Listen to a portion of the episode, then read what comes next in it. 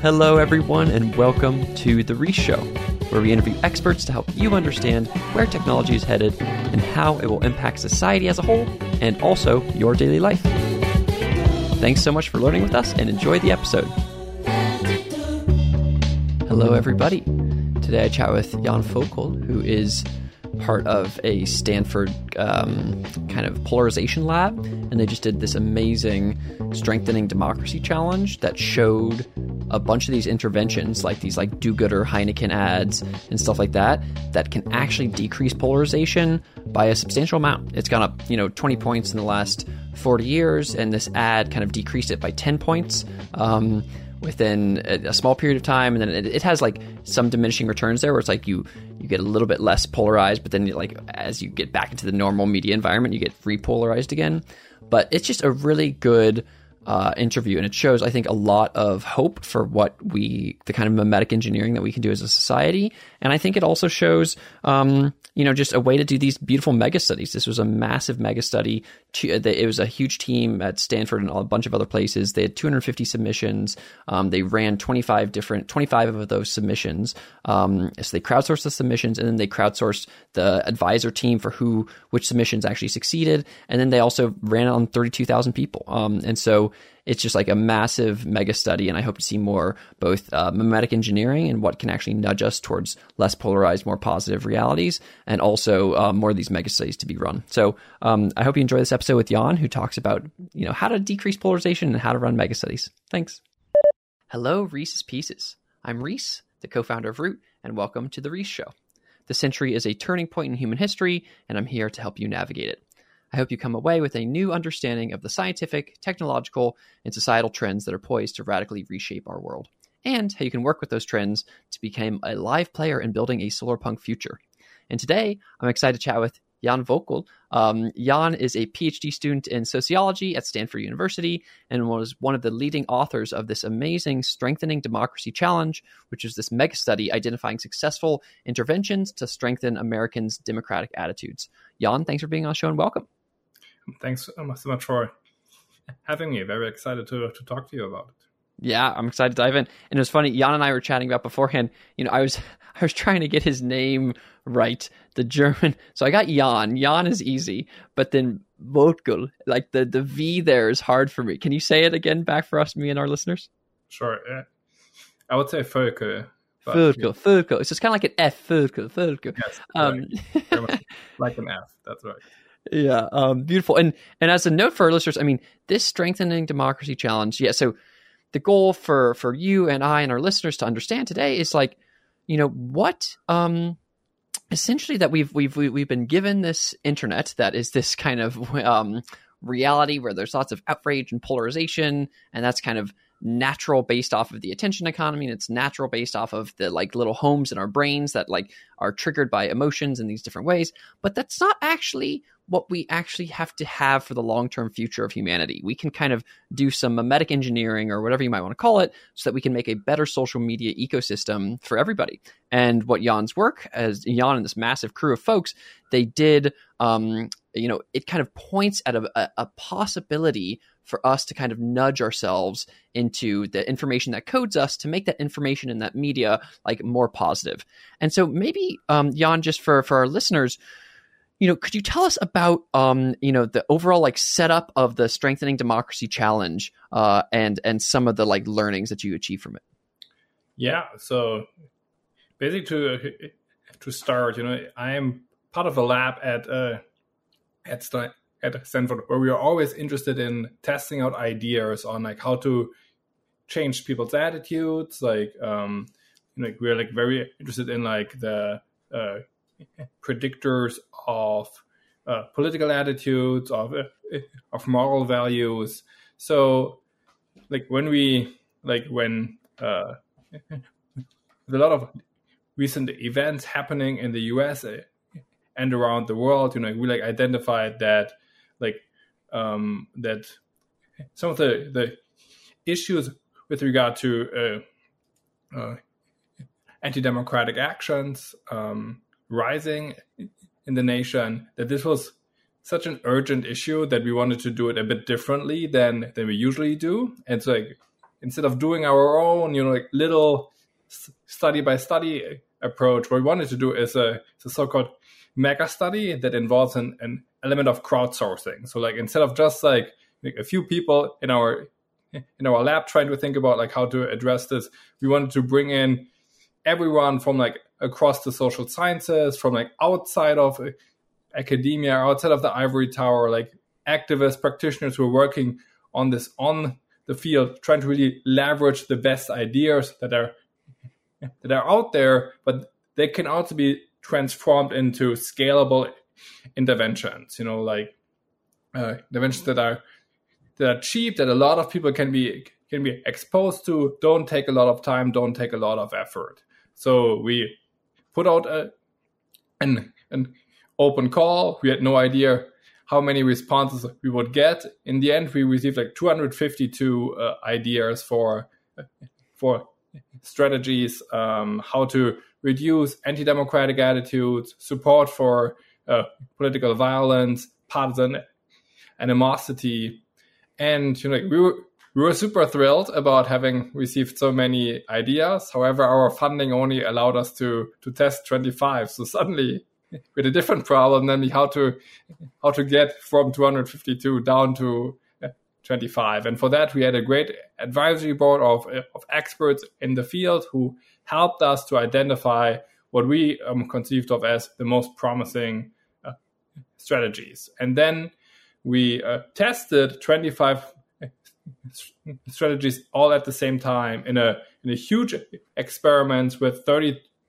32,000 participants, American partisans who were exposed uh, each of them was exposed to a single uh, strategy or like a, what we call a control condition. So so uh, like um, like a, like a, a, group that we would use for the purpose of comparing the people in the uh, just like sending them something that's not even a it's not like a text or a video you're just like hey just do this thing that doesn't that we don't actually think will have an impact exactly yeah. wasting their time no yeah right yeah um yeah. And so like that enabled us then to say, you know, like these these 25 interventions have these effects on what we perceive to be like important measures of, of public opinion in the US. And also because they were all all tested with the same sample, with the same kind of measures in the same time frame, we were able to say not only which one has an effect, but also which one has the strongest effect. So which one is the most promising strategy to potentially apply in uh, in the field. Yeah, I, I love that. I think that's a great. I mean, so a, I think, and there's a lot of things that we could dive into, but one part is the idea of a mega study, and I just think that that is as the world gets more kind of Twitter native, network native, where it's like, look, we shouldn't just be doing. Back in the day, it's like, okay, you had like you had like Freud, and you had some, you had his like assistant, and like they would run a study, and they'd learn out that oh yeah, we have penis envy, or you know, it's like that was like that was like two hundred years ago. Today, it's like okay, we have there's everybody on the interwebs. And so you can crowdsource it and you can say, great, let's get these 250 submissions. Let's also crowdsource the advisory board. Let's get an awesome list of um, panelists and experts. And then let's um, start to run these things. And let's, and uh, the other part of the scale, as you said, is 32,000 people, where it's like, great, let's have these 32,000 people. And the interventions themselves are also scalable. And so for our listeners, as a side note, like these, these interventions, they're things like, um, there's like the the two classic ones that people may have already seen are there's a Heineken ad where they um these two um folks it's like um people come into the same uh they come into like a room and one of them is like an anti-trans person the other one's kind of like a trans woman and then they're just like yo and and and but then they start to like do some stuff together like they like build a, a couch and stuff like that and then they later realize they show videos of them speaking about like anti-transness or whatever and they're like oh man. But then what they do is they say hey you can either choose to leave or you can have a beer with the other person. They're like yeah let's have a beer. And then the people totally get each other. It's not like you know the anti-trans person's not like an anti a deep anti he's just like I don't know, it's a little bit scary for me. And then the trans woman over there is like, it's cool, you know, like I just this is who I am. And so they just kind of and there's that video. There's this Utah one where it's like right and left, just saying, "Hey, no matter what happens, we're gonna like you know solidify this this um this election." And then some of the ones are text. I went through a couple of them and like tested them out for myself, where it's like they're just these text videos that just show you these like perception gaps essentially between the left and the right. Where you're like, "Oh, I'm you know I'm more lefty or whatever," so I'm like, "Oh man, the right people are the worst." They're like, you know, they probably think probably ninety percent of them don't want anybody to like come into the United States, and actually, they totally don't believe that. That's like an extremified version of things. So those it's kind of there's video versions and there's text versions. Do you want to tell us more about the kinds of um I, I want to dive in on the study for a second, then we can get to mega studies and like other long term stuff later. The study. So, so w- what did we? I mean, we learned that's you know what did you? What are some of the key patterns of the key interventions that actually like worked for people? You know. Yeah. So one of the like overarching points here is that like you have to be very careful in this space to not put all of the like to not see all of these like different uh different attitudes as as being the same thing. You know like we we like you know we, like weren't sure you know like what what is the most important thing to to intervene on? So we offered um submitters three three choices for um for uh, attitudes that they could target. And like and and the main result from our study is that people in our field you know like researchers but also practitioners know very well how to treat partisan animosity like 23 out of 25 interventions in our study had an had an effect significantly reducing partisan animosity which you can think of as like dislike for uh, supporters of the uh, of the other party. The most successful strategies there were to highlight relatable, likable, exemplar supporters of the other side. And you you just like uh, talked about the, the intervention that had actually won the won the whole competition for positive animosity. The the uh, video that that showed that you know people from like, different sides um, uh, you know can be can be relatable, can can have pleasant uh, interactions with each other that are that are respectful. And let me pause you for a second, actually, on that, which is that is just that is crazy. By the way, that we have this video. It's just like a four minute beer ad, you know, from Heineken, and that of all these, you got these researchers who are these like you know PhD tryhards or whatever. It's like it's like wait a second, let's just show this like ad that was like a good kind of good loving ad, and that that and and it just to me that shows me it's it's both interesting that it's just an ad, but it also shows me the scalability of it, which is like man, that ad should have been played across the whole world. So, so I don't know. We can come back to that in a second. But so, in any case, so part of it's a, I, what you I heard you say is that the partisan animosity is for you kind of just show that the other side is like a reasonable, kind of possibly likable person. Right. But, yeah. And then the other like big strategy that was very successful was to highlight uh, a shared identity between Republicans and Democrats. Like one identity that is like very common is like a joint national identity. You know, like that, like Democrats and Republicans all care about the well-being of uh, uh, of America. Um, that was like the the third best performing interventions for partisan animosity, and then the second one argued that Republicans and Democrats to, together actually constitute an exhausted majority who are like often fed information that is trying to make them more polarized, but actually they they have a lot in common in that they want to get along with each other and they they don't want to be um so so polarized. Hmm. Um, so like so these were the two main strategies that stuck out for partisan animosity. For the other outcomes, the the most successful interventions were were quite different should I, should I dive into that, or do you want to? Yeah, that'd be no, that's great because yeah, and, and, an interesting piece, and and for the folks, there's this great Twitter thread on all this, but like yeah, there's a there's an image on it which is like and, and like and I know I think you wrote a Twitter thread on this too. It's like you come in thinking okay, partisan animosity is going to be the main thing, but then actually this like support for undemocratic practices when you look at like the causal like the coefficients of like how like the correlations between them, they're not actually that connected somehow or something. Yeah. So tell tell us about what, if not partisan animosity, but for like support for undemocratic practices or maybe support for partisan violence, what kinds of things work there, and how are those different? Because in my mind, I'm like, oh, if you're a partisan, then you might just like support violence or something. But but tell yeah. me more about that. yeah, and I think like this is like an assumption that we uh, in the lab ha- have actually held for like quite some time that like partisan animosity would have all of these important downstream consequences for for democracy. And it took us you know like two two years of like pre-testing and like setting up the the challenge to be like huh you know like maybe we maybe we shouldn't assume that and also really like enable people to just target outcomes like support for un- undemocratic undemocratic practices directly. Like first of all maybe for uh, for the listeners to know what do we understand as support for undemocratic practices?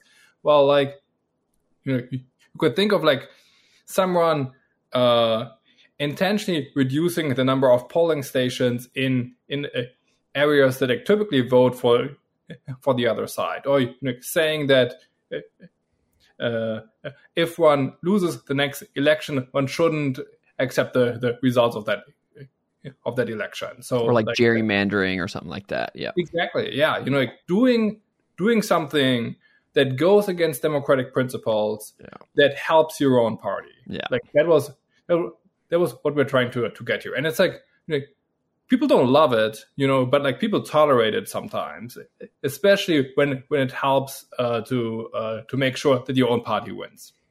And um, yeah, and we found that like two or three like uh, three strategies that are that are promising there are one. This was the most successful one. Is like correct inaccurate um, um, perceptions about supporters of the other party. You know, like so, Democrats and Republicans both strongly overestimate to what extent um, people from the other side support un- un- undemocratic uh, practices, and that then may create a feeling of well, if they do it, we may not really want to do it, but we kind of have to in order to to level the playing field. So when you present participants with real information about to what extent supporters from the other side actually support undemocratic practices, that also reduces their own levels of support for undemocratic practices.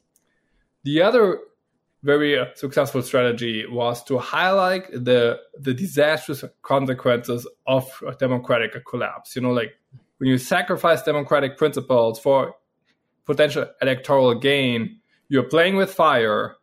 And if that goes wrong, there are actually really bad consequences. And that has that has happened in uh, in uh, other countries, and you know, may have been pretty closer to that happening uh, in the in the U.S. as well. Can you give it? What's a specific example of like that happening in other? Like, I guess you're just thinking about like, oh, in Venezuela or something, or in in Russia, that's like Putin is just like, I'm going to be the next person, you know?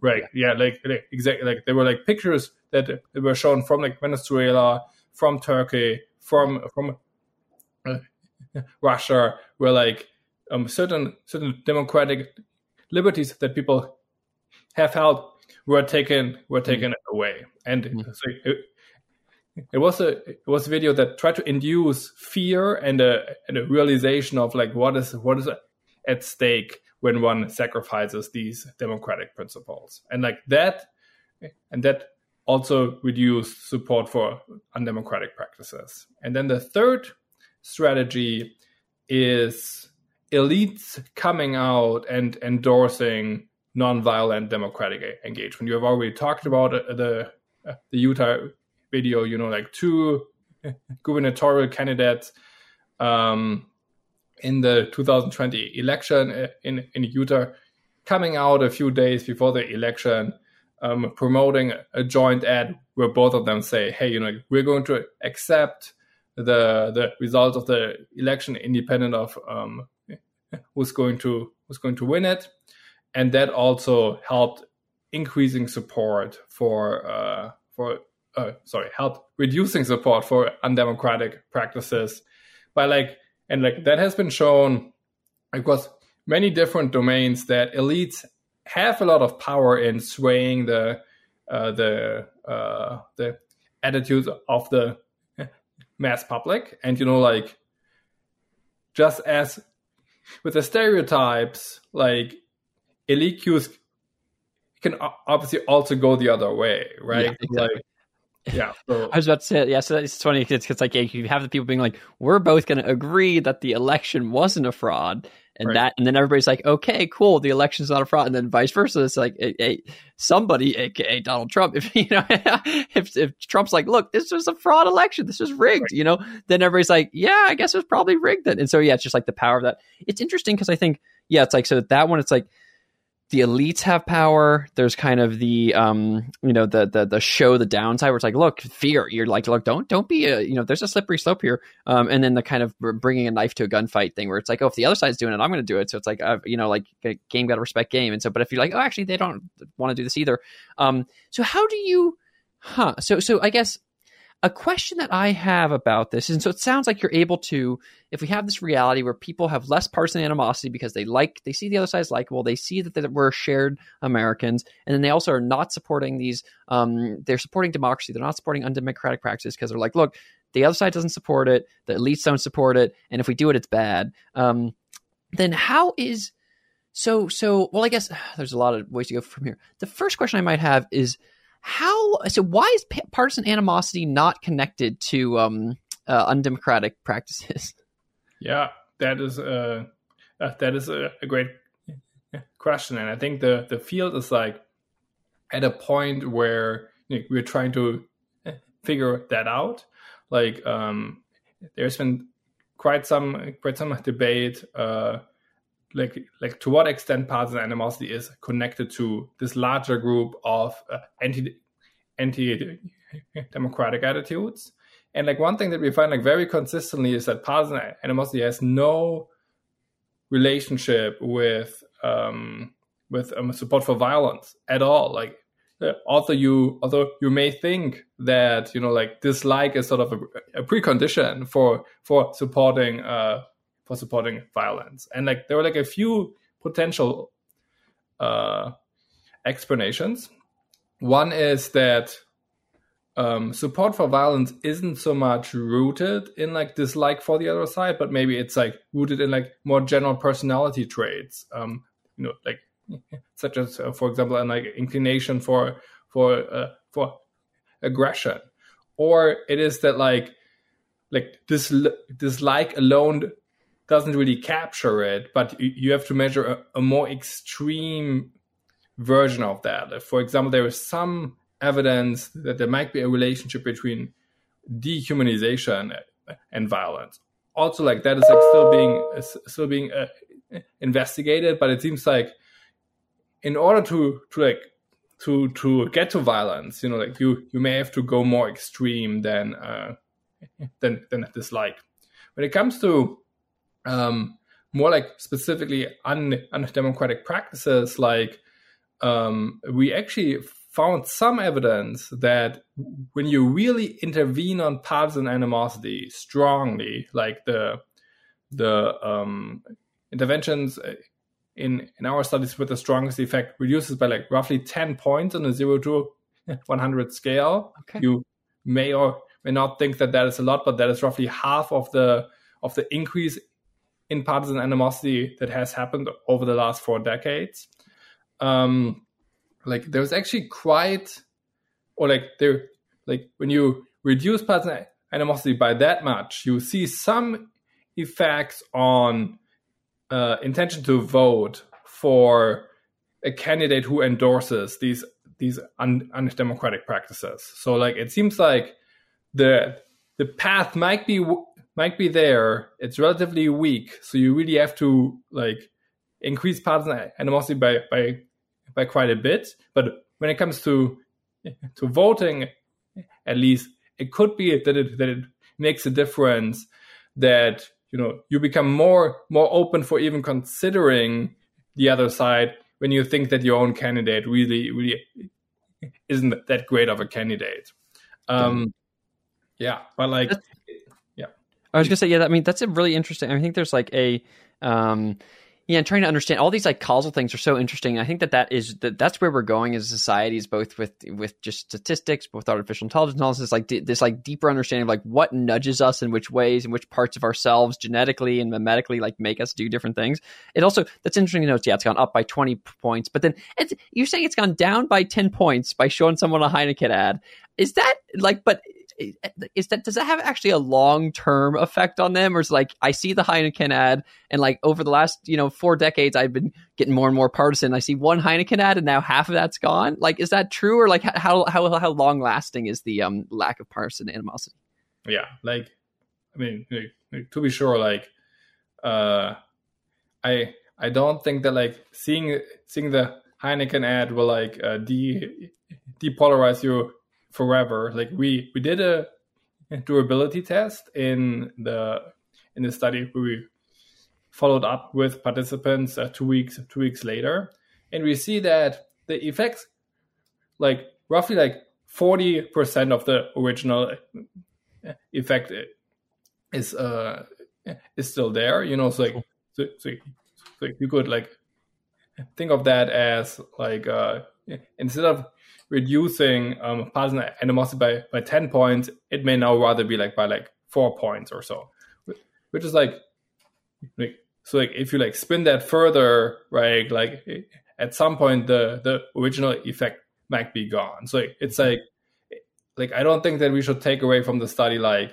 you just have to do this one time, problem solved. Maybe if you do it twice, you basically have made up for the for the last 40 years but rather like this like tells us that there is a causal effect of like seeing relatable supporters from the other side. And if you as you have said at the at the beginning in your introduction if we can change the media environment so that people were actually exposed to these phenomena or, or to like these these impressions more often that could then have a more durable effect. And you know obviously we also have to see whether like that would hold in a like in a in a study that is like designed for like repeated exposure. So like a lot of a lot of uh, open questions there, but I do think that like it is it is promising to explore that based on our findings. Yeah, I, I totally agree. I think, and it's, I mean, it makes sense. It's like, yes, it's like we've gotten 20, 20 points more partisan animosity um, in the last, you know, four decades you've reduced 10 of it if you do it you know quickly in a um, after watching the heineken ad and then two weeks later that person is like okay like i still kind of see a little bit of relatability but i'm mostly just being pilled by fox news or cnbc or, or sorry msnbc or whoever. Um, and then they are um, and then yeah as you said it might kind of dig, decrease more but then all this stuff is just a question of yeah where it's like I mean, it's just like from like a Bayesian like um, priors about the world thing. It's just like it makes total sense that we've gotten so much more polarized based off of like what we see, what the other side is doing, and what the quote unquote the media is feeding us. And that if you have a different version of media that is kind of feeding you, don't forget like in addition to bonding capital um, with your own tribe, there's also bridging capital with the other side. Like don't forget like that exists, and the other side is kind of reasonable, blah blah. Um, then people then that could actually have a long term effect. So what? How do you see this? Is this going to be um how will this actually change like the platforms themselves? They've been kind of like a and I, the way i think about it is like the platforms have been focused first it's just like great we're to post whatever we want because that's how we get around like um you know copyright laws and blah blah blah. And so and then and then it was like oh man there's all these harms. And so they had to spin up all these massive teams both artificial intelligence and human to like you know turn all the knobs to make sure that the harms were not happening as much. And they did a really good job where it's like you know the terrorist groups on twitter or whatever they get taken down within like the first 24 hours almost all the time However, we're, we're, we're, so we've like decreased the quote unquote disinformation by adding friction in various ways, but we haven't necessarily like added back in these more positive elements or something. And so, how do you think about how some of your the stud the, the learnings from Strengthening Democracy Challenge might be actually implemented into social media platforms? Yeah, I think that like I think there were several actors who could use our uh, our results to like drive them to to impact. And I think um, social media organizations are certainly certainly one of them by um, by uh, promoting uh, content more that uh, that you know like corrects uh, in, inaccurate stereotypes and those you know like what people see in their in their news feeds. Like it could also you know like make it make a decision to um, you know, if elites put out certain statements like promote those uh, those more strongly, especially like when they are uh, bipartisan, right? I mean, like, it's like always always tricky for uh, for organizations to like do something that is a, that is not bipartisan, but like you know, like, if we can find enough enough candidates who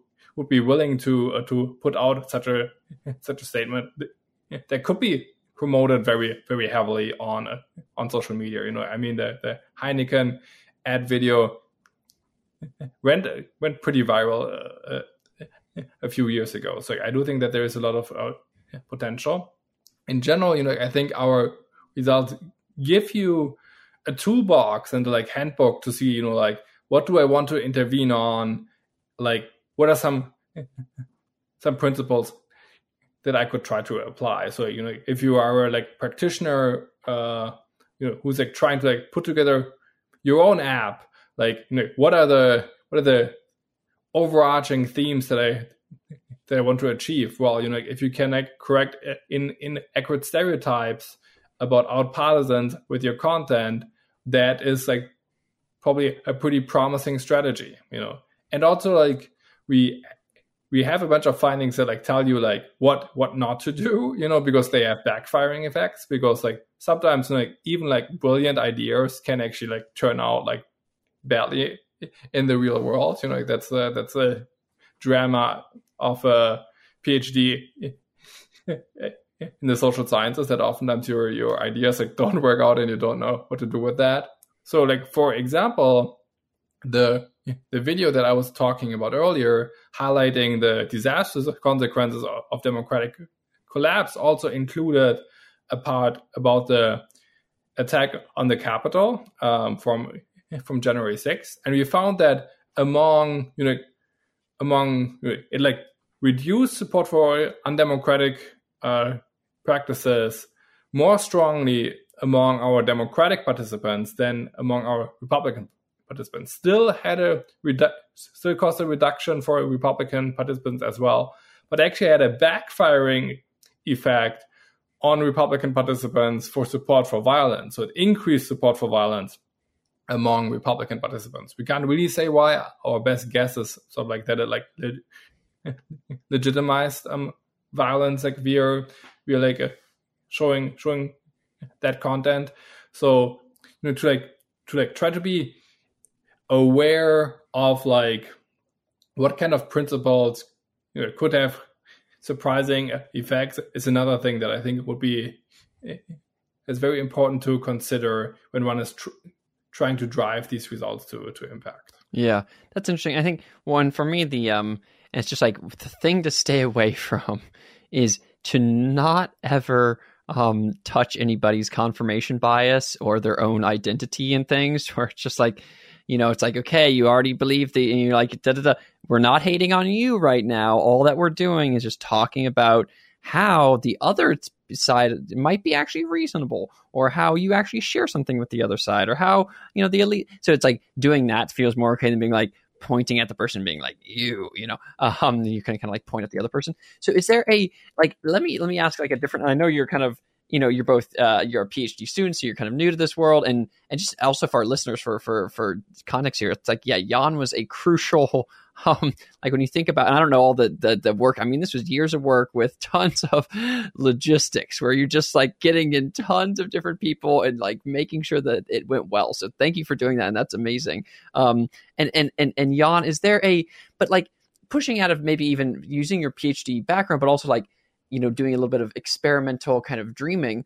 If you were to like design a feed, let's say there's this new, you know, feed out there called, you know, Face Twitter or, you know, Google Book or something, you know, like what does that, if you wanted to actually make it more generative and towards kind of like positive things, like what, what was you, what would be your optimal version of what that tweet, that feed would look like? Yeah.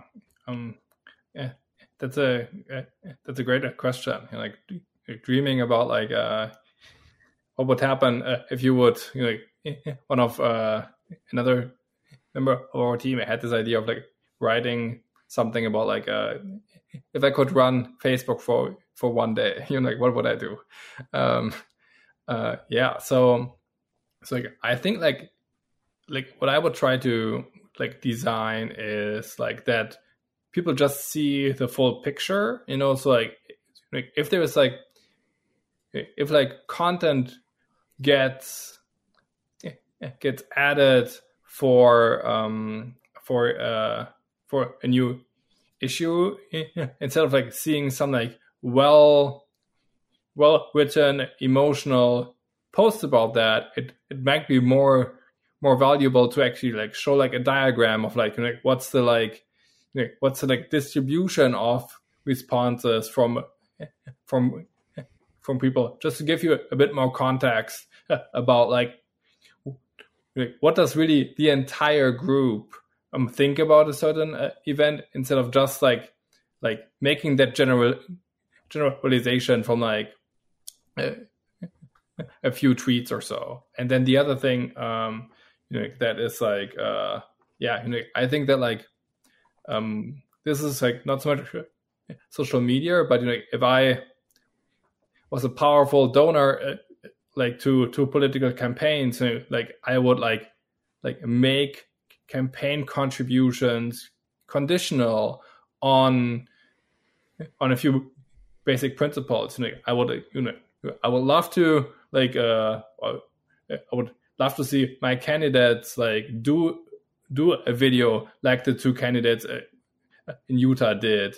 And you know, if we like if if if campaign contributors could like nudge their their candidates like promoting such content, I think like I think yeah, that that would be worth a lot. I love both. Both of those seem really smart. Where it's like, look, you just have a um, well, so the distribution one I think is great. I mean, in the whole world, um, for me, this world of like prediction markets and Metaculus and things like that that are looking at that look at distributions of those are or the, those are like percentage chances that things are going to happen in the future. Those are really helpful to say. Like instead of being like you know at the beginning of COVID, January, February, March, 2020, it was like you know, go looking at those places was really helpful because it was like instead of instead of saying, "Oh, COVID's not a big deal" or "COVID is going to be a massive deal," it's you get to look at the distribution, you know, and so looking at the distribution is really helpful. I think similarly for for people, where instead of just being like, "Oh," here goes this other democratic lefty kind of crazy social justice warrior and here's this righty maga trumper blah blah blah um, just doing their thing again and, and instead you're like oh wait a second whenever that little thing shows up you get to see a little thing next to it that says as a reminder this is being optimized for you because that's the way the feed optimizes things that it wants to look at the other side. But actually, if you look at the graph, most of the people are just living a normal life, being normal, like reasonable people. Um, so that seems great. Um, and I love the distribution idea. And the distribution gets at the perception gap. It gets at in, in a lot of the um, the interventions that you guys had, that had these like distributions where you just get to look at both sides and see how they actually like align on stuff. Then the other one is interesting, the YouTube one, or the the kind of doing a campaign ad where it's like yeah, wow, what an amazing. That would be just such a it's like, hey, look, you at least have to be like we're and and that and it requires people to think in terms of one America and one country and stuff, but like look, just to like be with the person on the other side, to treat them as a reasonable person, to do something with them that where you're like, coming at versus obviously i'm just reminded of um Marjorie Taylor Greene um, who is like a you know a kind of a, a, crazy um woman on the right. She um you know biden had this kind of uh antagonistic speech earlier today and then she tweeted a thing that like made him she gave him like a little hitler mustache and like put the stuff in the background and made it like nazi symbols and stuff. And like that's obviously the opposite of like what it means to like look at the other side and be like we actually both support each other or whatever um so interesting okay is there a so I kind of get a vibe there. Do you think? Well, and let me let me ask another question here, which is when you think fundamentally about, um, quote unquote, what's gone wrong and what we need to for it to go right. I think that like your distribution idea is good and the kind of money idea is good, but from like a what's gone wrong idea, and I think like deeply systemically like root problems here. It's like how why are we in this hyper polarized place?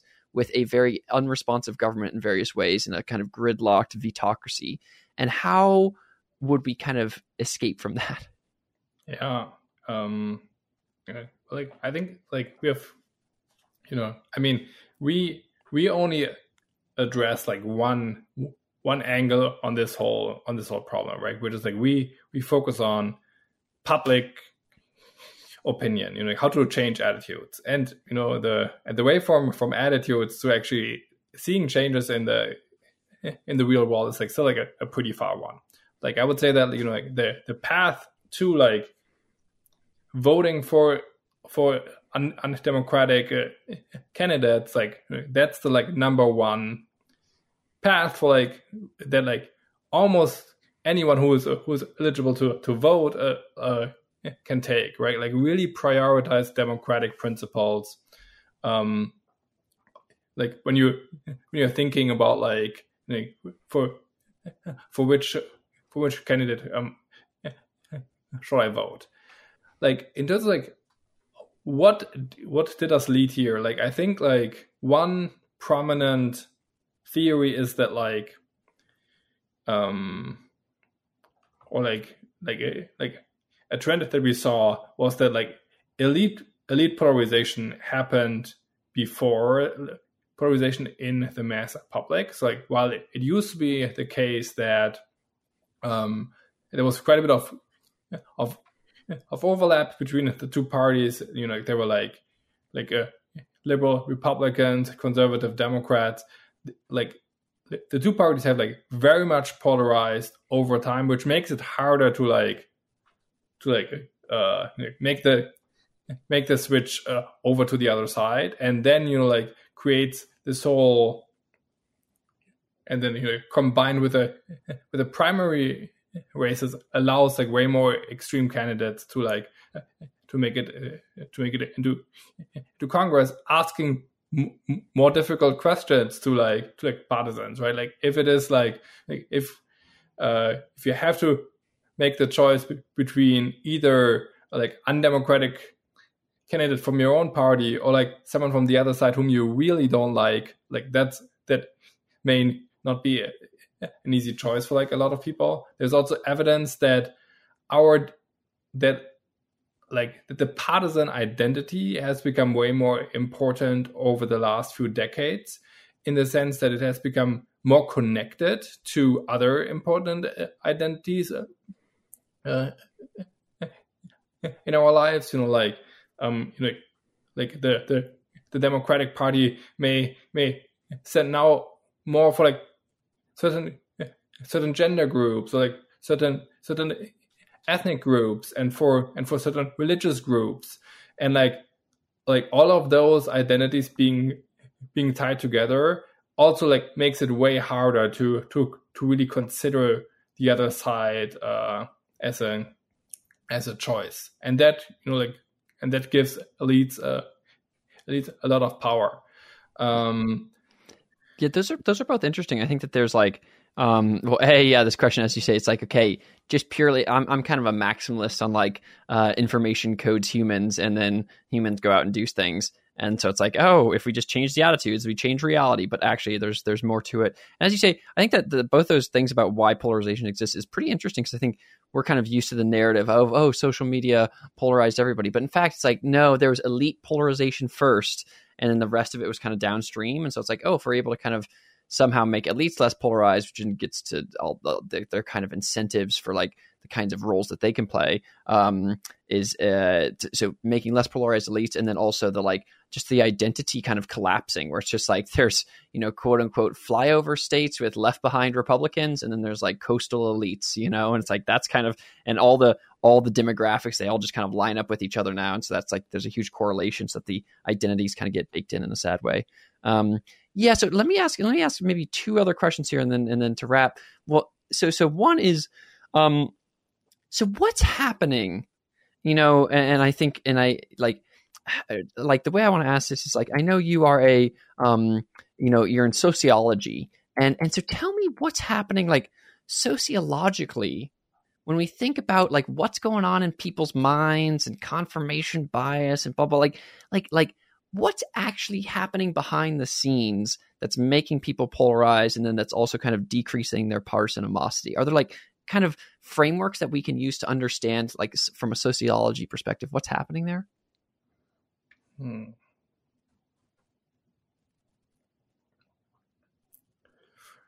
um,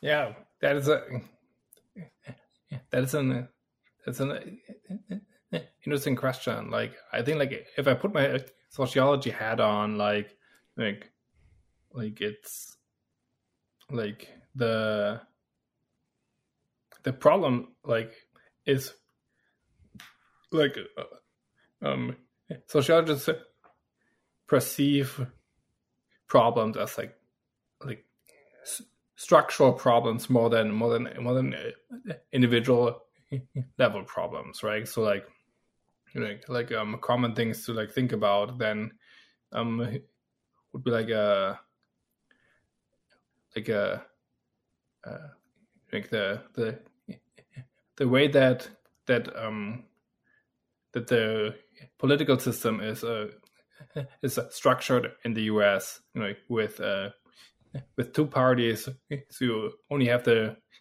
have the choice between uh, between two poles. Then, um, then you know, you can like you can win an you can win an election without winning the the popular vote.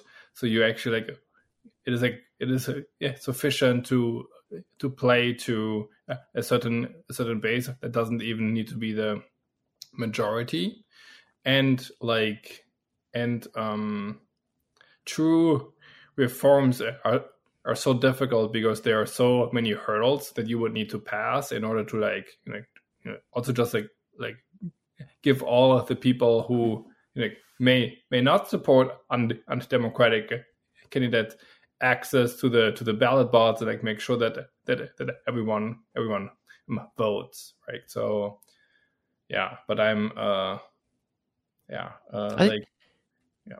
I think it's an interesting way yeah because like sociologically it's like it's an interest it's like you know i think you know psychologically it's like what's happening in the brains of the individuals and then sociologically it's like okay how are the groups of individuals working here and how are they kind of you know, you know, you know, using groups to bind and blind them uh, away from other people? How are they using? Um, how is the kind of the structure, the kind of um, institutional governance structure? How is that like leading to this? So that's that, that that makes some sense in terms of like thinking in terms of group dynamics is like the frame to put on. Um, let me ask one other question here, which is: Is there a um, so for designing meta studies? I mean, so you you did this amazing thing of designing these meta studies. If there are any, you know, for the listeners out there who are, you know, in academia and who are thinking about instead of just running their own little thing, it's like just instead of running your own study, how to kind of crowdsource with the crowd to do this to, to run an actual meta, um, you know, meta study or mega study. Sorry. Um, do you have any recommendations for folks who might be wanting to run a mega study for what they should do?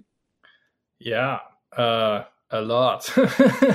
um, yeah, so like um, first of all, you know, I want to say that I think it's really exciting to be able to like work on a mega study because I think you know you can work on a project that is like that goes beyond the scale that one can typically work on in in grad school.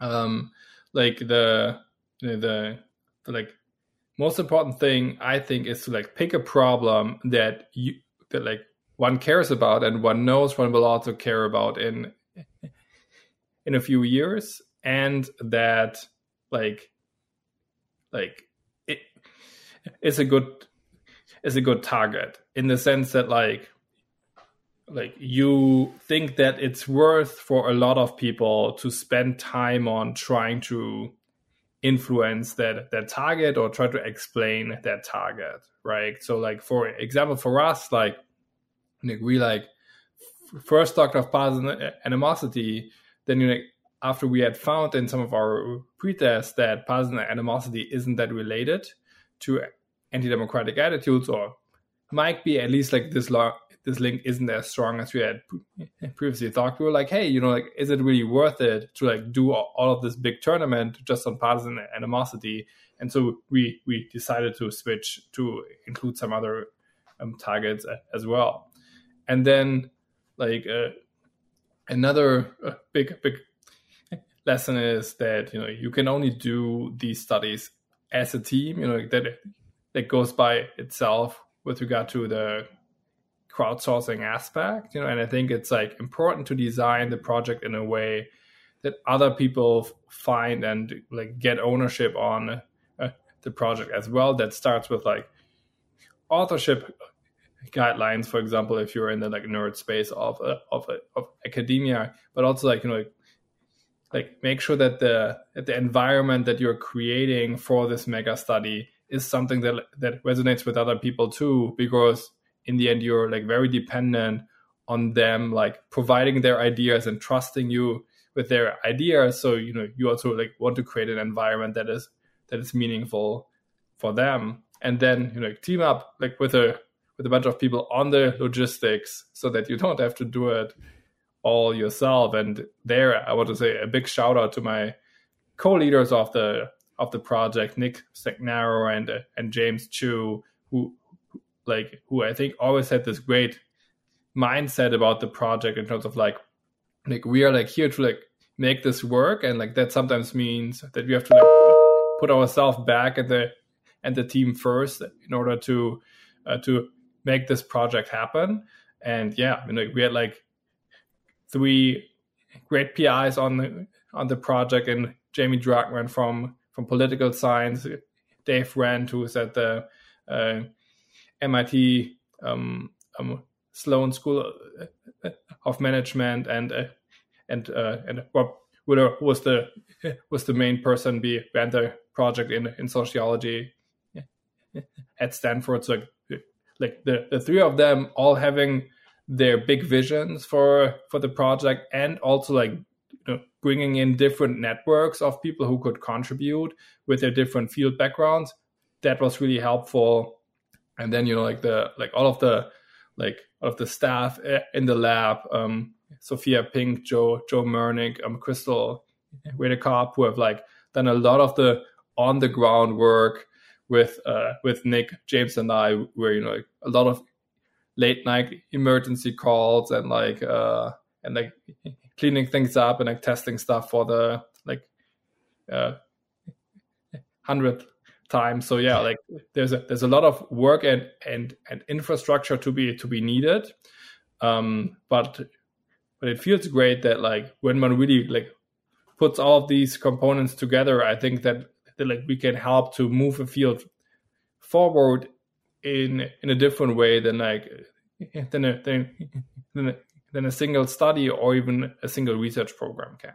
Yeah, no, I love that exactly. It's like you can either do a little study and it might have an impact, uh, or you can do a mega study, which is going to take more time, more people, more effort, but but it it plays out. It's also funny, yeah, because it it sounded like you you kind of turned into a, an award speech. You're like, I'd like to thank you know Nick and James, you know my great you know in the trenches. I'd like to thank the PIs. Well, and it, no, it's great though because everybody did uh, had a huge part of this massive study, and so finding ways to get ownership authorship, all those things are crucial. Um, but the final little round here is I'd love to ask, and by the way, if anybody, you should do mega studies. If you, you know, um, you know, and if you want to hit up Jan to ask how he did his, ask him, you know, um, I want to ask two quick overrated, underrated. So I'm going to say a thing and then you're going to tell me in, you know, 15 or 30 seconds, you're going to say whether it's overrated or underrated and then, and then a quick bit on why. Um, and so the first one is, do you think the impact of the internet versus the impact of media, traditional media. Um, is it, I guess, yeah, is the is the impact of the internet overrated or underrated compared to traditional media?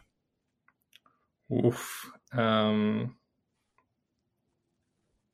based on the research that I know, like I would say, like maybe overrated. Like like like not so much that the impact is actually overestimated but i think people sometimes underestimate the impact that that traditional media still yeah, still has. Yep. Great. Yep. I agree with that.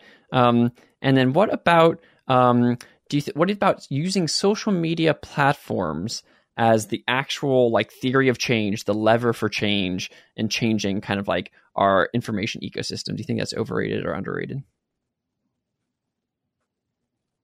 like I think hmm, yeah, it's tricky. Um, I would say that it might be yeah, it's tricky. I will say I would say underrated and and explain what I mean. Like I think that like you know I think that like it might not be the best way to to intervene because one just like doesn't have a lot of power over like over over what to do. You know like our team has zero power over like whether facebook or twitter is going to use uh, our findings. Um, and you know like the, the the number of of people who are going to make that decision is very small. So i don't think that it's very very democratic or like great for like societies to to live in that space. but like I think that if we can shift like um part of the part of the conversation to like how we can work within these organizations in order to like make things like gradually uh, better. You know, I do think that that that is a that that is a take that that deserves a lot of attention. Yeah, great, love it. Um, well, thank you again, Jan, for for for coming on the show and for also for for doing the Strengthening Democracy Challenge. If any, if listeners want to learn about it, you can just go to strengtheningdemocracychallenge.org. You can look at um, the. I mean, the coolest thing that you can look at is you can actually do these interventions, and you can be like, oh wow, this is the one that had this impact. This is the one that had this impact. So that's like really fun and interesting. And also, if you want to check out Jan on Twitter, he is YG uh, uh, Focal, which I can now say better. Um, y, so sorry, so it's yeah, JG, sorry, JG, not YG. Um, JG and then V O E L K E L. Um, Jan, is there anything else you'd like to uh, tell our listeners today? No, uh, thanks so much for uh, for having me. I had a had a lot of fun talking to you about this. Yeah, me too. It was great. Uh, well, thank you again, Jan, and thank you, listeners, for listening. Goodbye, everybody. Thanks so much for listening today. If you like the show, please give us a five star podcast review or subscribe on YouTube. And if you'd like to chat about this episode with a community of amazing, smart, ambitious, divergent people, come on by and join our Discord. You can find it at roote.co. That's R O O T E.co. And then finally, if you'd like to contribute to these ideas being shared more widely in society, you can support the podcast production team at patreon.com slash Rhys Lindmark. That's patreon.com slash R-H-Y-S-L-I-N-D-M-A-R-K. Thank you so much.